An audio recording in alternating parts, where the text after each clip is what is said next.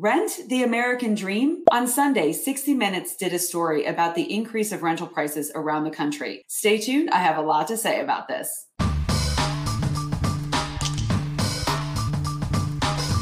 Hey everybody, this is Melanie Atkinson, Realtor with Smith and Associates in beautiful Tampa Bay, Florida. Now I know I'm not the only one who thinks this area is beautiful. So many people have decided to move here over the past couple years. But as I have talked about many times before, we're dealing with, and a lot of other cities are dealing with, very little housing inventory, both to buy or to rent. In twenty twenty-one, the house prices and the rental prices in the Tampa Bay area went up around twenty-five percent. In some pockets, it went up even more than that. Now, it seems unfair to do that, but the high demand and lack of inventory is driving these prices up and consequently pricing people out. Now let's get to the sixty minute story. I'll summarize it for you. Rent prices have gone up dramatically throughout the country, especially in the Sun Belt, because a lot of people are migrating to these Sun Belt cities. Major Wall Street companies have jumped on the opportunity to make money on this migration by buying up modest homes and having them as rentals. They pay cash for these homes and sometimes buy the home without an inspection, which makes not accepting their offer very difficult for sellers to do. Gary Berman was interviewed, and he's the C E O of Tricon Residential, and he said that they have thirty thousand properties, mostly in the Sun Belt cities, and they have an incredible demand for their product. They have way more inquiries to rent than they actually have houses to rent, which I believe one hundred percent. But when large companies pay cash for a modest home, then an actual person who wanted to buy that house and needed a loan to do so isn't able to compete with these cash offers. One couple in Jacksonville was interviewed, and they moved there specifically to buy a home, but they've now been priced out of the area and their rent price increased thirty percent last year. That couple said that part of the American dream for them is to be homeowners, even if it's just a starter home. At the end of the report, the C E O of Tricon Residential said they make the dream of living in the suburbs in a hotel-ready house accessible. Therefore, they're allowing people to rent the American dream. I have so many thoughts. My first reaction is to defend the definition of the American dream, because we all know that renting a house is not the same as owning one in terms of creating personal wealth, at least not in the historical sense. However, the issue is far more complex than that, and I want to make sure that I dive into all of it. First, the C E O of Tricon is not wrong. There are a ton of renters out there and a ton of people who don't want to be homeowners. Maybe they aren't sure where they want to live, or maybe they're fixing their credit or saving money, or maybe they're waiting for housing prices to go down. Whatever the reason is, there are plenty of people moving to Sun Belt cities who are looking to rent. So he has a point. There is a demand, and the purpose of a business is to service that demand in order to make a profit. It's capitalism. They increase rent prices based on market value. Again, that's what happens when market demand outpaces market supply. We can scream and yell and say it's not fair, but the reality is I can't change basic economics, and you probably can't either. So as someone that is on the ground level in one of the nation's busiest housing markets, I have to work with the current conditions and help people successfully navigate it. Now, I can say without a doubt that it is brutal out there for anybody looking to purchase a home who doesn't have equity from a house that they just sold or a lot of cash in the bank. Getting offers accepted for buyers who are financing a high percentage of their loan or don't have cash to cover an appraisal gap is close to impossible in a multiple offer situation. The sixty minute story is absolutely correct that a lot of people feel like they have been priced out of the market.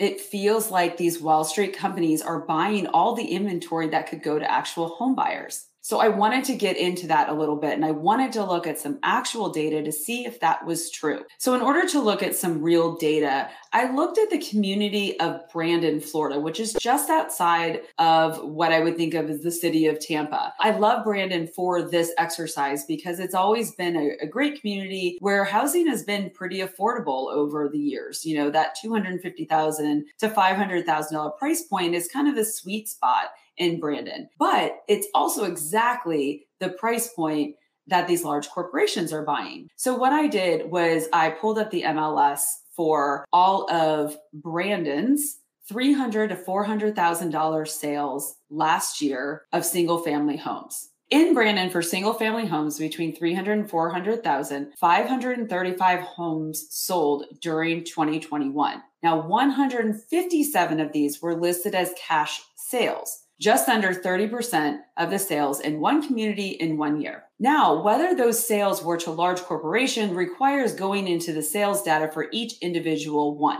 Now, I did that, which took a long time, and my unscientific count came up with around ninety-five of these sales were to L L Cs, at least twenty-five different L L C names. Now, I don't know how many of these were flippers or large corporations that are going to rent these properties, but sixty-one percent is a lot. But if you look at the data in a different way, it was actually only seventeen percent of the total home sales in the community of Brandon in twenty twenty-one at this price point. So are these large corporations a factor? Absolutely. They bought seventeen percent of the houses in that community in that price range last year. eighty-three percent of people either got a loan or paid cash and they're living in the house in my unscientific research. But still, that's an optimistic number, eighty-three percent. It is not all going to large corporations. So on that optimistic note, I'd like to go back to the couple in the sixty minutes interview. Here's my question. If the large corporations weren't competing in our market, then we would have more home buyers actually be successful and thus less renters and less demand for the large corporations. Because even though, like I said before, there are a lot of people who are choosing to rent because they want to rent, there are also a lot of people who are renting because they have to rent because they haven't been successful in getting a house. These are the people that I worry about. So large corporations buy the houses, so people can't buy the houses. Thus, they have to keep renting and pay more for their rent than they would for a mortgage. It's a vicious cycle. If you are one of these frustrated home buyers, I hear ya. How do we make sense of this and how do we get out of the cycle? Prices have changed very quickly for people and they're trying to deal with increases from everything from gas to potatoes. But if you take one thing away from this episode, please remember this. Do you know what doesn't change? Do you know what you can count on and budget for and know that somebody isn't going to increase thirty percent the next year? It's your fixed thirty-year mortgage or your fixed fifteen-year mortgage. Whatever the length of time is, if your mortgage is fixed, then your principal and interest payments stay the same for the life of the loan. Now think about what that means when you're trying to budget for the year. You know what your monthly housing costs are going to be. Now you might have utility fluctuations or tax fluctuations, but in general, you know what you're going to be paying every month for housing. What a relief that is. So I want you to start the process of thinking of home ownership or diving farther into home ownership by understanding the value of this fixed cost on your whole economic picture. Okay, so if you're struggling, I have some tips for you. You can watch a whole bunch of other videos where I give you tips too. A lot of these are repeats, but I'll put them here too. And I have a lot more if I talk to you personally. First, get a realtor that knows what they're doing. One with experience, one with a track record of being successful in the past couple of years in the current market conditions. This market requires all hands on deck. You're going to need a team around you and all the creativity that you can get. Start saving. Pause for dramatic effect. Start saving as much as you possibly can. You will absolutely have to make sacrifices. It's not fun, but it's part of the process. Keep it up. It will all be worth it. Number three, consult with a mortgage broker and see if there's anything that you need to do to repair your credit. See if there's any first-time homebuyer programs that you can use. And also just get tips from them. Pick their brains. Find out what's working for their other clients. They're a wealth of information and they're on your side. Number four, do not expect your first home to be perfect. I know it's really hard to look at the Pinterest homes and to look at your fixer-upper and see the vision. The vision takes time. You have to start with one house to get to the next house and the next house and then the dream house. I tell a lot of my clients that I bought my first townhouse in the Tampa area with a twenty-five thousand dollars down payment. That one down payment has been the seed for every single house I have lived in since then. Number five, look for up and coming areas that may have better deals. You may have a longer commute, but this is what's really great for a lot of remote workers. They don't have commutes anymore. So if you're one of those people and you can live a little farther away from from the city centers, do it. Visit the city on the weekends. There will be plenty of things that will come to your neighborhood. And also, if it's not the perfect location, remember, it's just the first house. So I want to thank sixty Minutes for making me think a lot about this. It's conversations that I have with my buyers a lot. And I will go back to the American dream, which I didn't want to talk about in the beginning, but I do want to talk about now because it's very important.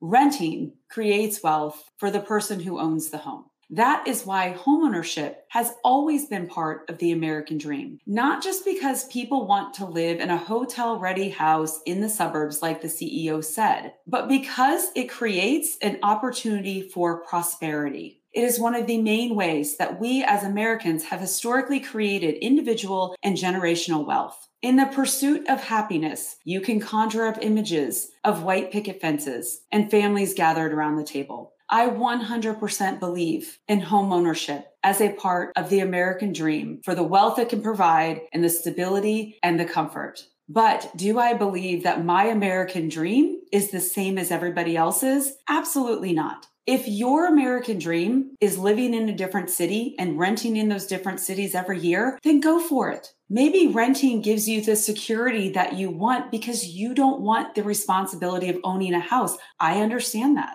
To each their own. But we all need to navigate this together. It is very difficult and we have to make room for each other. The only control I have over this is to continue to give you guys information and to do the very best I can to give the dream of homeownership to my clients. This is a very complicated subject. I'm sure everyone will have lots to say about it. I would love to hear your comments. I certainly do not have all the answers. However, I do wish you all luck in finding whatever your American dream is. You've been listening to the Melanie Loves Tampa Bay podcast experience. Thank you for your support. Consider subscribing if you want to learn about real estate, homeownership, or living in the Tampa Bay area. You can also follow me on YouTube, Instagram, Twitter, and Facebook. Links are in my show notes. Or visit my website, melanie loves tampa bay dot com. See you in the next episode. With love, Melanie.